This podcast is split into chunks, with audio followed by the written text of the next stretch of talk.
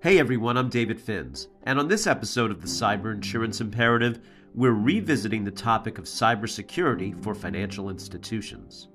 A few weeks back, we talked about changes proposed by the New York State Department of Financial Services, and earlier this month, the Securities and Exchange Commission decided to weigh in with its own cybersecurity risk management proposals. Perhaps the most important development is the proposed update to Regulation SP. This is the so called Safeguards Rule, first enacted in 2000, which requires brokers, dealers, investment companies, and registered investment advisors to put written policies in place to protect customer data. The SEC says the Safeguards Rule is woefully out of date and wants to expand this rule to address incident response plans and breach notification. It bears noting that the amended Regulation SP would act as a floor, not a ceiling, so that regulated entities in states with more stringent requirements would still be held to that higher standard. But there are other proposals too. For instance, a whole range of parties, including broker dealers, clearing agencies, swap entities, and exchanges, would need to adopt new procedures around risk management, record keeping, and disclosure of cyber incidents and risks.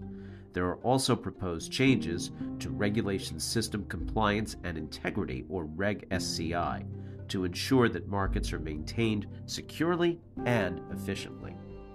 So, what does this mean for financial institutions? Well, first off, you need to have the right security controls in place to detect cyber threats and prevent compromises to your network and data. This is where Alliant's Cyber Risk Consulting Services come into play. We can help your organization establish best practices for risk assessment, incident response readiness, governance and compliance, security architecture and controls, and data protection. We can also refer you to qualified service providers who can help you deploy endpoint detection and response, implement privilege access management, develop an incident response plan, and even conduct tabletop exercises. To get started, you can DM me on LinkedIn or email me at david.finz at alliant.com, and I'll put you in touch with our team of cyber risk professionals. But even the best security doesn't guarantee that you won't experience a loss, and that's why your firm also needs a risk transfer solution. As I've mentioned before, cyber insurance is designed to cover the first and third party costs associated with a cyber attack, including notification of the incident to enforcement authorities as well as the legal fees associated with responding to a regulatory inquiry.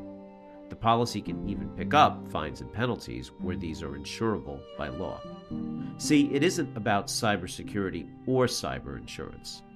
They are two sides of the same coin, and here at Alliant, we have brought both elements together to help you find the more rewarding way to manage risk.